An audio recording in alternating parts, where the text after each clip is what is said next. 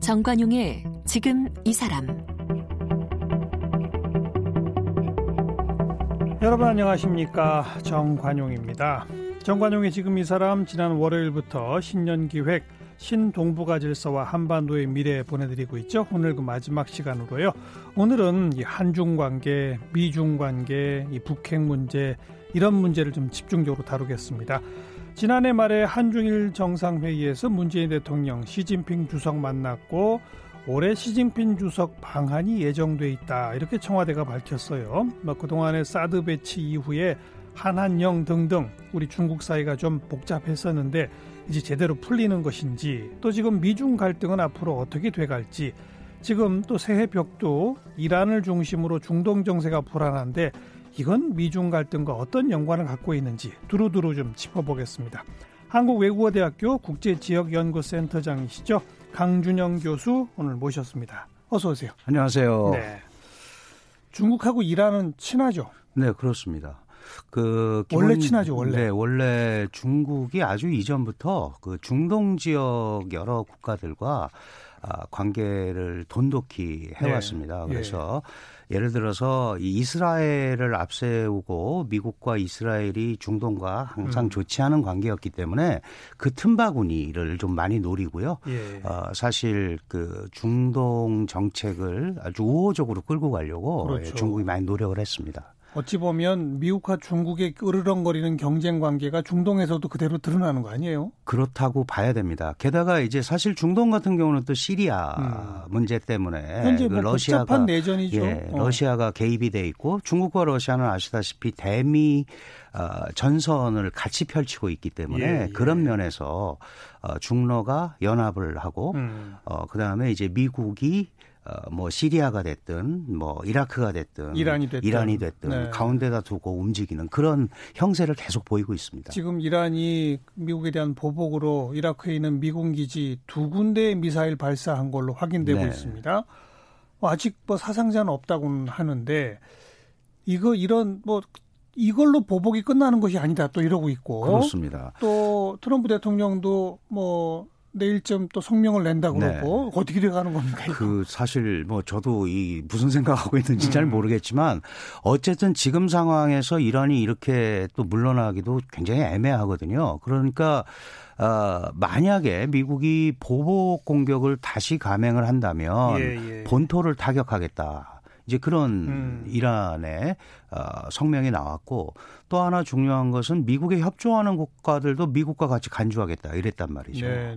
그러니까 사실은 엄밀한 의미에서는 이제 선전포고에 가까운 이제 그런 얘기를 한 건데 미국도 굉장히 지금 당황하는 것 같습니다. 당황하는데 EU 이 원래 이제 미국과 이란의 핵 협정이 깨지면서 이렇게 복잡해졌는데 여기에 중국, 러시아 빼고 독일, 프랑스, 이탈리아, 영국, 이 네 나라가 지금 이제 장관회의를 하면서 이거를 좀 가라앉혀 보자라는 중재 노력을 시작을 했거든요. 그러니까 이 중국과 러시아도 이게 확전되는 것은 자신들한테 좋지 않습니다. 그러니까 어떻게든지 좀 가라앉혀 보려고 노력을 할 텐데 쉽지는 않을 거다. 그렇다고 그래요. 이게 확전이 너무 되는 것은 큰 부담이 되죠, 서로. 근데 미국도 이걸 전면적 전쟁으로 가져가기에는 국내 상황도 안 좋고. 그렇습니다. 예.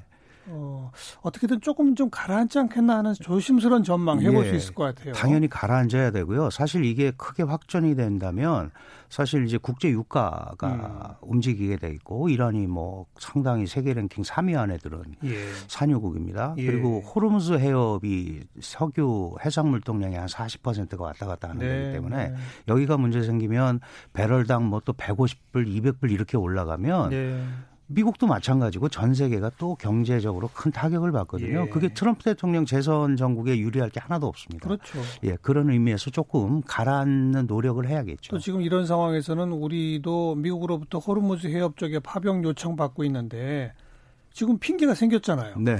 지금 이 긴장 관계 안 된다. 네, 이게 더 이상 확산이 되면 안 된다. 그러니까요. 우리 활용 못한다 이렇게 해야죠. 원래 우리가 거기 가 있기 때문에 거기에서 어떻게 호위 업무라든지 뭐 비전투 쪽으로 협력을 하겠다라는 정도로 갔으면 좋겠는데 지금 이제 정의용 실장이 지금 미국 방문하고 있지 않습니까? 워싱턴으로 갔죠. 예. 공식적으로 요구할 가능성도 분명히 있다고 봅니다만은 이게 여러 나라가 이렇게 같이 참여를 하게 되면 걷잡을 수 없기 때문에 그렇게 하는 것은 지금 상황이 아닌 것 같다라는 그런 차원에서 좀 얘기를 할 필요가 있을 것 같아요. 뭐 급박한 중동 얘기 잠깐 좀 짚어봤고 원래 이제 우리가 오늘 집중적으로 보려고 하는 거는 중국과 우리의 관계 또 미국과 중국 간의 안력 관계에서 북핵 문제 해결에 어떤 실마리나 돌파구를 찾아야 하느냐 우리는 미중 사이에서 어떤 외교를 펴야 하느냐 이제 이 문제 아니겠습니까? 진짜 복잡한 문제예요. 그렇습니다. 사실은 뭐 이미 많이 보도도 되고 우리 또 국민 여러분들도 다 알고 계시고 청취자 여러분도 알고 계신데 이 한미는 동맹 관계란 말이죠. 기본적으로 동맹이라는 건 군사협력까지 하는 거고 한중 관계는 이제 협력 관계입니다. 이 경제적으로 이미 우리 이 한국이 수출 주도형 국가인데 어쨌든 26% 무역을 의존하고 있고 1등이죠. 예, 그렇습니다. 그다음에 우리 이제 무역 상대 1등이 중국입니다. 2등이 미국. 예, 뭐 아세안을 하면은 이제 그다음에 커지지만 아세안을 전체적으로 하면 이 두 나라가 40%를 차지합니다. 대한민국 경제. 그러니까 이게 어떻게 하기도 굉장히 어려운데 한국이 갖고 있는 딜레마가 있죠. 우리는 다른 지역하고 다르게 이게 선택을 할 필요도 없지만 하기가 어려운 구조가 있습니다. 이게 바로 북한의 핵위협이라든지 분단의 현실 그리고 중국이 북한의 최대 조력국이라는 점 이제 이런 점 때문에 여러 가지가 고려가 많다 보니까 사실 한중 관계 또 중미 관계 이 사이에서 운신하기가 굉장히 어려운 그 구조를 갖고 있습니다. 제가 이런 얘기를 하면 뭐 어떤 분들이 그러죠. 한국이 안 그런 적이 언제 있었느냐. 늘 힘들었다. 점점 더 힘들어진 거예요. 그래서 저는 이제 뭐 결론부터 말씀을 드리면 한국이 되는 거는 되고 안 되는 건 안 된다는 얘기를 미국과 중국한테 분명히 해야 된다. 양쪽 모두에게. 그래야 무슨 운신의 폭이 생기지. 이거 한다고 이쪽으로 좀 가는 모습을 보여주고 저쪽으로 가는 모습을 보여주면 결국은 이도 저도 아닌 이상한 상태가 돼서 신뢰관계를 해칠 수가 있다는 생각이 듭니다. 그러니까 냉전 시대. 그래서 한미일 대 북중러 이 경쟁 구도가 아주 명확하고 그다음 그 냉전 시대에는 경제적 의존성이 지금보다 훨씬 적었잖아요. 그렇습니다. 네. 우리가 중국에 대한 무역이 급속도로 늘어난 게 다 2000년대 이후기 때문에 맞습니다. 예. 그 이전만 해도 오히려 좀 편했죠 우리가. 그런데 지금은 우리 강 교수가 정확히 지적하신 것처럼 경제적으로는 중국이 더 우선이란 말이에요. 우리 입장에서 본다면. 아세안까지 합하면 더 크고. 네, 더 큽니다. 그러니 미국 시키는 대로 할 수도 없는 거 아닙니까?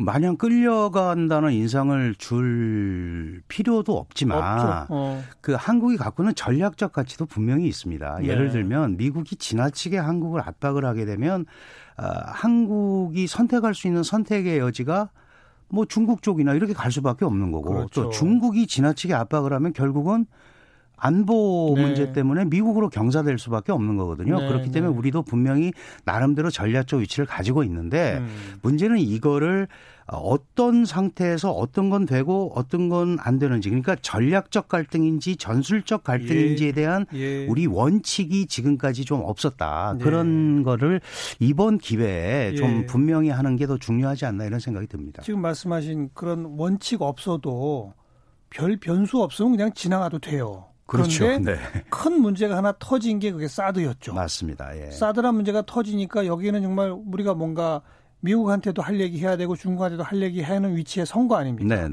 그래서 우리가 사드는 일단 갖다 놓되 뭐 앞으로 이 환경평가 등등 또 더 하겠다고 해놓고 그다음 세 가지 원칙인가 정했죠? 3돌 원칙이라는 거 했습니다. 중국에 대해서 추가 사드 배치는 없다. 안 하겠다.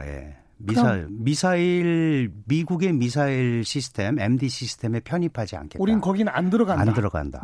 그러니까 예를 들어 또 세 번째가 뭐였죠 우선? 세 번째는 3불 원칙에서 3불인데 그 사드 추가 배치 안 한다. 더 이상 이 미국과의 이 협력, 그러니까 동맹 강화 협력을, 군사 협력 같은 거를 더 이상 강화하지 않겠다. 그렇죠. 한미일 군사 동맹으로 가지 않는다. 더 이상 강화하지 않겠다. 이게 세 가지. MD에 들어가지 않는다. 네. 이렇게 세 가지였죠. 네, 그렇습니다. 네. 근데 이게 우리는 다 지켰습니다. 지금까지.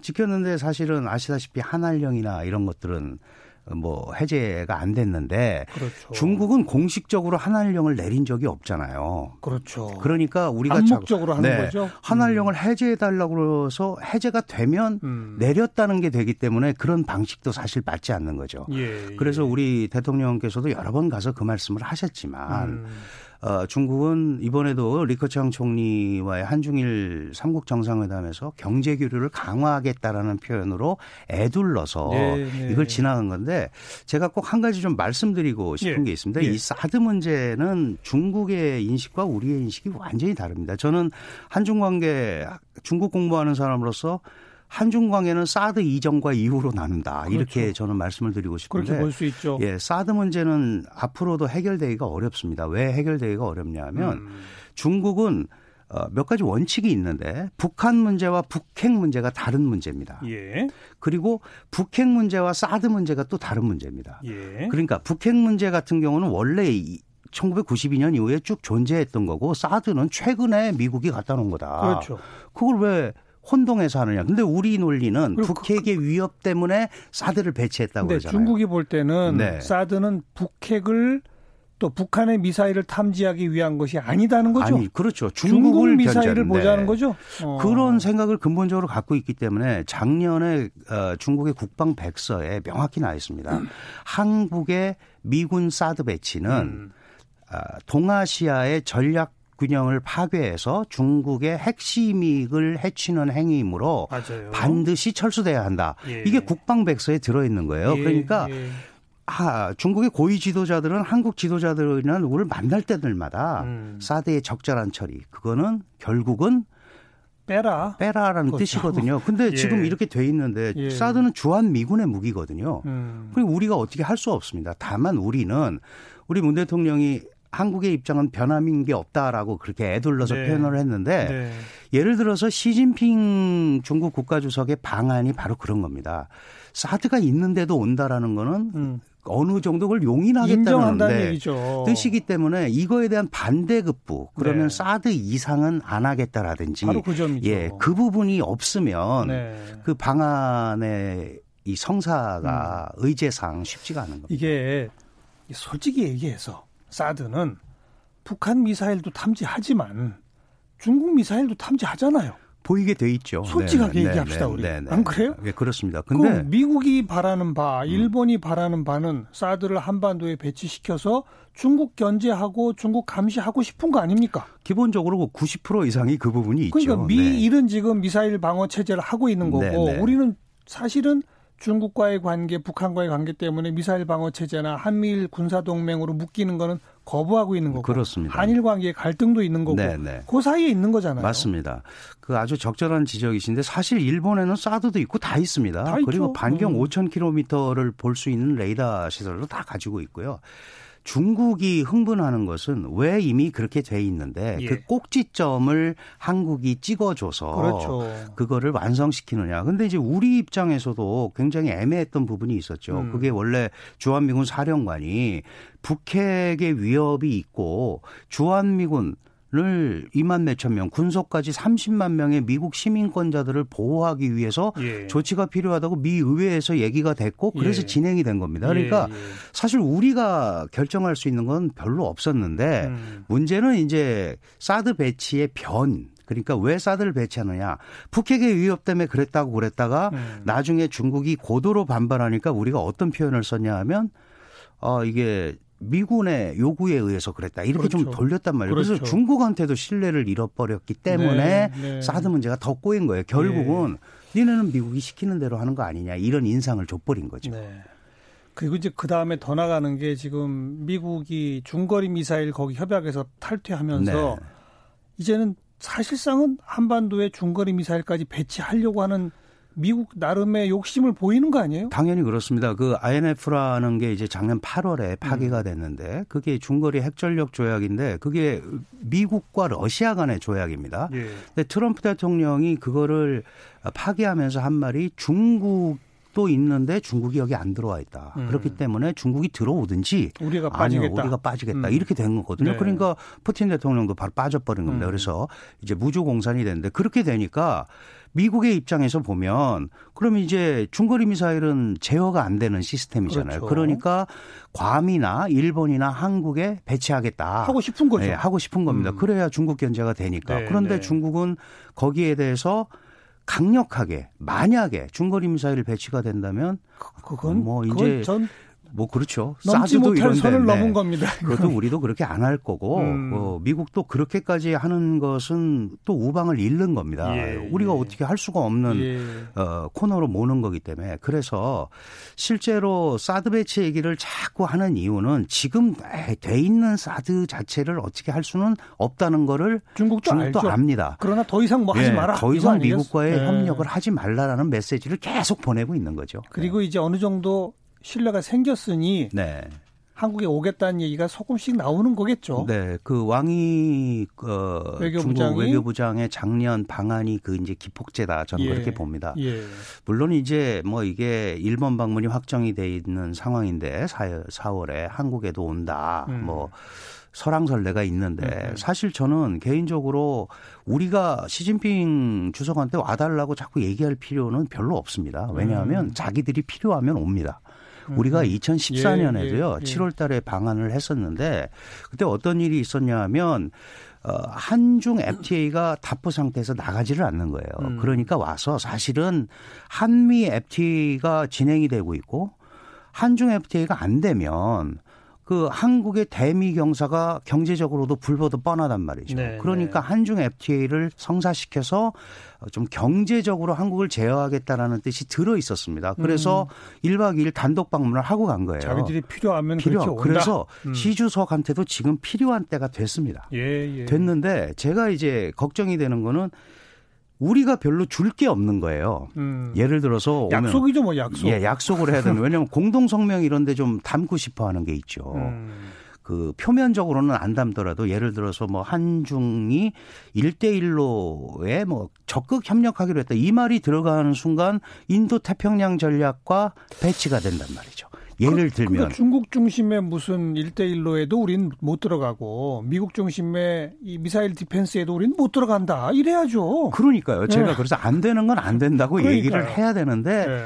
그 여러 가지 우리 상황 때문에 그걸 이제 못했는데 되는 부분과 안 되는 부분 한국이 안고 있는 문제가 당신들 손에 의해서 움직이는 게 아니고 우리가 절대 이 부분을 분란을 일으키겠다는 게 아니고 한국의 자구책으로 협력을 다 한다. 네, 다만 네. 이 상황을 이렇게 하면 더 복잡해지기 때문에 이런 부분이 있다라는 얘기를 분명히 해주는 게 지금 선생님 말씀하신 예, 대로 예. 그런 게 중요한데 그런 부분이 조금씩 좀 미흡했었던 점은 네. 분명히 있습니다. 예. 아무튼 뭐 시진핑의 방한 얘기까지 나올 정도로 또 이 한한령 이후에 또 최대 규모의 중국 단체 관광객들이 오고 막 이런다는 네네, 거 아닙니까? 맞습니다. 네. 그 뭐 문화 공연이나 영화 상영 등등에 이상하게 이게 규제들이 있었는데 그런 것도 이제 조만간 풀리겠죠. 네, 저는 그런 게 이제 풀릴 신호라고 보는데 그렇죠? 그 사실은 저런 소리가 나온다는 거, 시진핑 주석이 온다는 소리가 나온다는 게 상징적인 메시지거든요. 그렇죠. 그리고 네. 지금도 뭐 5천 명의 중국의 관광객이 그 와 있다. 그건 단체 관광입니다. 그러니까요. 그리고 지금 그거 다 금지됐던 네, 거 아니에요? 들리는 말에 의하면 크루즈선도 지금 5월에 인천항에 들어오기로 9자리가 예약이 돼 있다. 이제 이런 얘기가 나오는 예. 걸로 봐서 예. 분명히 이제 그런 방향으로 흐름은 가는데 사실 한한령이 몇 년 지속되면서 한국도 그 상당한 훈련을 했습니다. 그래서 중국 없이 살아가는 법도 일종의 약간 배운 건 있습니다. 네.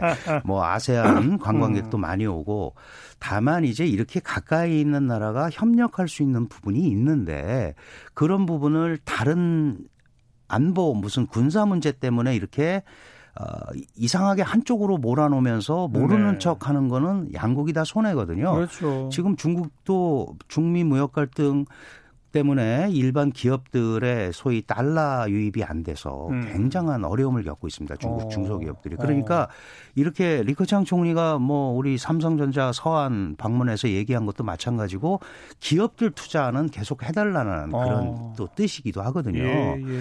겉으로는 뭐 미국의 보호무역주의 그다음에 우리 자유주의를 유지하자라고 하지만 실제로 지금 현재 한국 기업들의 대중 투자 이런 부분에 대해서도 상당히 지금 관심을 가지고 있습니다. 예, 예. 그래서 이런 것들도 저는 찬스다. 우리가 맞아요. 찬스다. 이걸 잘 살리는 게 중요하다 이런 생각이 듭니다. 그러니까 단도직입적으로 경제, 문화, 또 관광, 인적 교류 이런 거 중심으로 가야죠. 네, 그렇습니다. 네. 군사 안보가 끼면 이게 될 일도 안 돼요, 참. 저도 이제 학교에서 그런 얘기를 하거든요. 이 학생들끼리도 묘한 중국 학생들도 있는데 문제가 생기잖아요. 이런 사드 문제나 뭐 지난번에 홍콩 이런 문제 생겼을 때도 그 보이지 않게 생기는데 제가 그렇게 얘기합니다. 국가 전략적 문제는 다 국가의 자기 안보 이익과 핵심 이익이기 때문에 그건 싸울 수밖에 없는 거다. 그건 그 문제고 경제 문화는 따로 하자. 사는 거 아니냐, 친구 아니냐. 우리가 그걸 바꿔놓을 수 있는 것도 아니고 애국심 갖고 있는 거 좋다. 그러나 그런 식으로 도발적으로 표현하는 건 좋지 않다. 이제 이런 식으로 지금 중국 학생들은 많이 성숙이 됐습니다. 저는 좀 더 나가서 경제 문화 교류의 힘이 이 군사 안보 경쟁의 힘을 압도하도록 눌러버리도록. 이게 필요할 것 같아요. 그렇습니다. 예. 그 굉장히 활성화가 되고 그런 게 이제 중요한데 그런 면에서 우리가 너무 이 안보 논리나 군사 논리에 빠지는 것 이런 것들은 경계해야 돼요. 그 자가당착에 빠질 수가 있습니다. 물론 결정적으로 필요한 부분 예를 들어서 한미가 동맹이니까 기존에 갖고 있던 시스템을 유지하고 그러는 거야 당연히 한국이 해야 되는 거지만 그 이외에 다른 부분의 문제들은 얼마든지 우리가 좀 공간을 창출할 수 있거든요. 그런 노력을 좀 해야 됩니다. 네. 시진핑이 봄에 일본 가는 건 이미 확정이 됐죠. 네, 그렇습니다. 그러면 우리 지금 한일 관계 껄끄러운 것도 좀 어떻게 중국도 중간적 역할을 할 수 있을까요? 어떨까요? 중국의 일본 접근은 기본적으로 대미 견제가 강하죠. 기본적으로. 왜냐하면 중국 내부에서도 뭐 2010년부터 잘 아시는 그 조어도 센가쿠 열도라고 그러죠. 띄어위다오 문제 때문에 뭐 대치를 하고 있는데 그럼에도 불구하고 중국이 결국은 마음을 열은 이유는 이렇게 일본을 계속 압박을 하고 상대를 안 해주면 미일 동맹만 더 강화될 거다. 그렇죠. 미일 동맹이 강화되는 것은 직접적으로 대중 견제에 결정적이기 때문에 그런 면에서 그게 좀 있고요.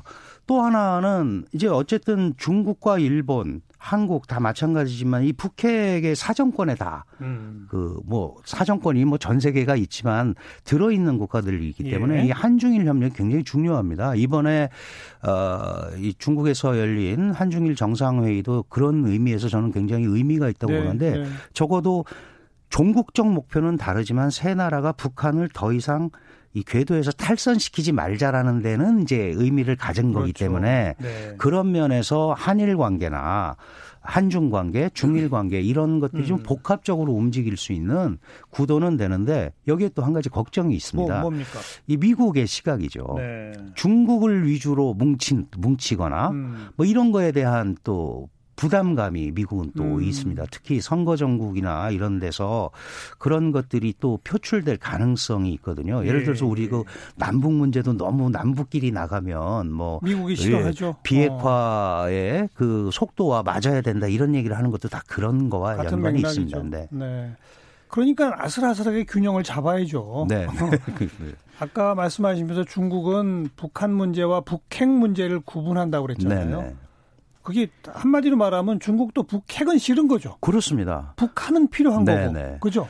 그게 원리가 이렇죠. 그 보통 이제 우리가 그 오바마 시절이나 그 이전에 대북 협상의 핵심은 북한의 핵을 없애면 사실 북한 정권은 굉장히 약한 정권이 됩니다. 그러면 레짐 체인지라든지 뭐 북한의 붕괴 이런 것까지 예상할 수 있는 겁니다. 그런데 중국의 입장에서는 북핵은 싫지만 북한이라는 지역은 있는 것이 대남, 대미, 대일 견제에 아주 좋은. 필요하죠. 예, 그런 걸 그 여전히 전략적 자산인 거죠. 예, 예. 그런 의미에서 북핵 문제와 북한 문제는 구분한다.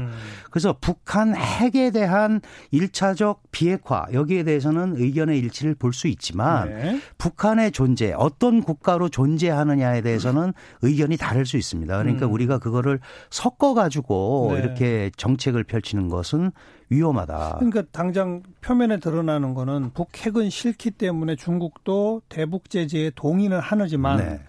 그러나 북한이 못 살 정도로까지의 제재는 안 되는 거잖아요. 그렇습니다. 그러니까 네. 자꾸 숨통을 틔워주자는 거고. 민생이라는 그러니까요. 이름으로 합니다. 네네. 또 대북 제재 해제 결의안 같은 것도 내는 네, 거고. 그렇습니다. 요거 아니겠습니까? 그렇습니다. 그러니까 결국은 북한은 망해서는 안 되는 정권인 거죠. 중국 입장에서는. 그리고 그대로 존재를 해야 되는데 북한이 핵을 가지고 강력하게 되면 될수록 미국과 1대1로 대화를 할 가능성이 굉장히 높아지는 거죠. 그 얘기는 베이징의 영향권에서 멀어질 수 있다라는 우려도 하는 겁니다. 그렇기 네. 때문에 참여를 이제 처음에는 조선과 미국 간의 핵 문제라고 해서 당신들이 알아서 해라 이랬었습니다. 우리는 장소만 제공한다. 6자회담도 예. 그렇고 3자회담도 그렇고. 그런데 이제 좀 보다 본격적으로 접근을 한 거고 이 북한 문제에 대해서는 한반도 평화 프로세스 현 상황을 보시면 아시는데 저기는 6.25 조인 당사국이라는 거예요. 예, 예. 그러니까 한반도 평화 프로세스 구축 과정에는 중국도 참여한다. 당사자란 얘기죠. 당사자로. 예. 그러나 북핵은 일단 알아서 해라 그러다가 지금 김정은 위원장이 중국을 잘 끌어들인 겁니다. 그렇죠. 그래서 플레이어를 열어놔서 왜냐하면 네. 미국과 1대1로 대결하기에는 힘이 붙인다. 맞아요. 그러니까 중국을 끌어들이고 그럼 자연스럽게 러시아도 끌어들여서 중국 러시아를 예. 아주 부지런히 다녔잖아요. 그렇습니다. 그래서 좀 장기화하는 이런 메커니즘으로 가고 있기 때문에 우리도 거기에 대비를 해야 됩니다. 근데 궁극적으로 중국이 바라보는 그 북핵은 싫지만 북한은 필요하다는 게 사실은요. 북한이 북핵을 포기하면 미국도 북한을 인정해주고 평화체제로 북미 수교를 해서 절대로 공격이나 이런 거 안 한다. 군사적 위협 안 한다. 이렇게 되면 모두가 윈윈하는 거 아니에요? 그렇습니다. 그러니까 결국은 지금도 북한이 계속 얘기하고 있는 게 체제 안전 네. 보장이잖아요. 네. 그다음에 미국의 적대시 정책 해소. 미국도 말로는 그렇게 말하잖아요. 네. 그런데 지금 서로 기준치에 못 미치니까 예, 예. 그렇게 된 건데 모든 국가의 지도자들은 다 그런 것 같습니다. 경제 발전과 국가의 안위가 제일 중요하잖아요. 그러니까 그렇죠. 이 두 가지를 서로 약간은 인정을 해주는 그런 가운데서 접합점을 찾아야 되는데 예, 예. 기존의 얘기를 계속 해가지고는 진전이 없죠. 미국도 조금 한 발 물러나야 되고 북한도 네. 그 한국의 이런 제안이나 이런 것들을 적극적으로 검토하고 분위기를 만들어가는 찬스로 잡아야 됩니다. 계속 맞습니다. 이렇게 나가면 예를 맞습니다. 들어서 가장 간단한 이산가족 문제 이런 것도 해결 안 해주면 예. 우리 예. 한국 국민들 관심을 받을 수 없죠. 네. 우리가 2018, 2019 특히 2018년 1년 동안은 굉장히 들떠서 동북아의 급변을 예상했는데 그런 일은 아직은 안 벌어졌어요. 네. 다시 좀 차분하게. 서로의 이해관계를 잘 균형 있게 맞출 수 있는 그런 지혜가 필요할 것 같습니다. 네. 한국외국어대학교 국제지역연구센터장 강준영 교수였습니다. 오늘 고맙습니다. 감사합니다.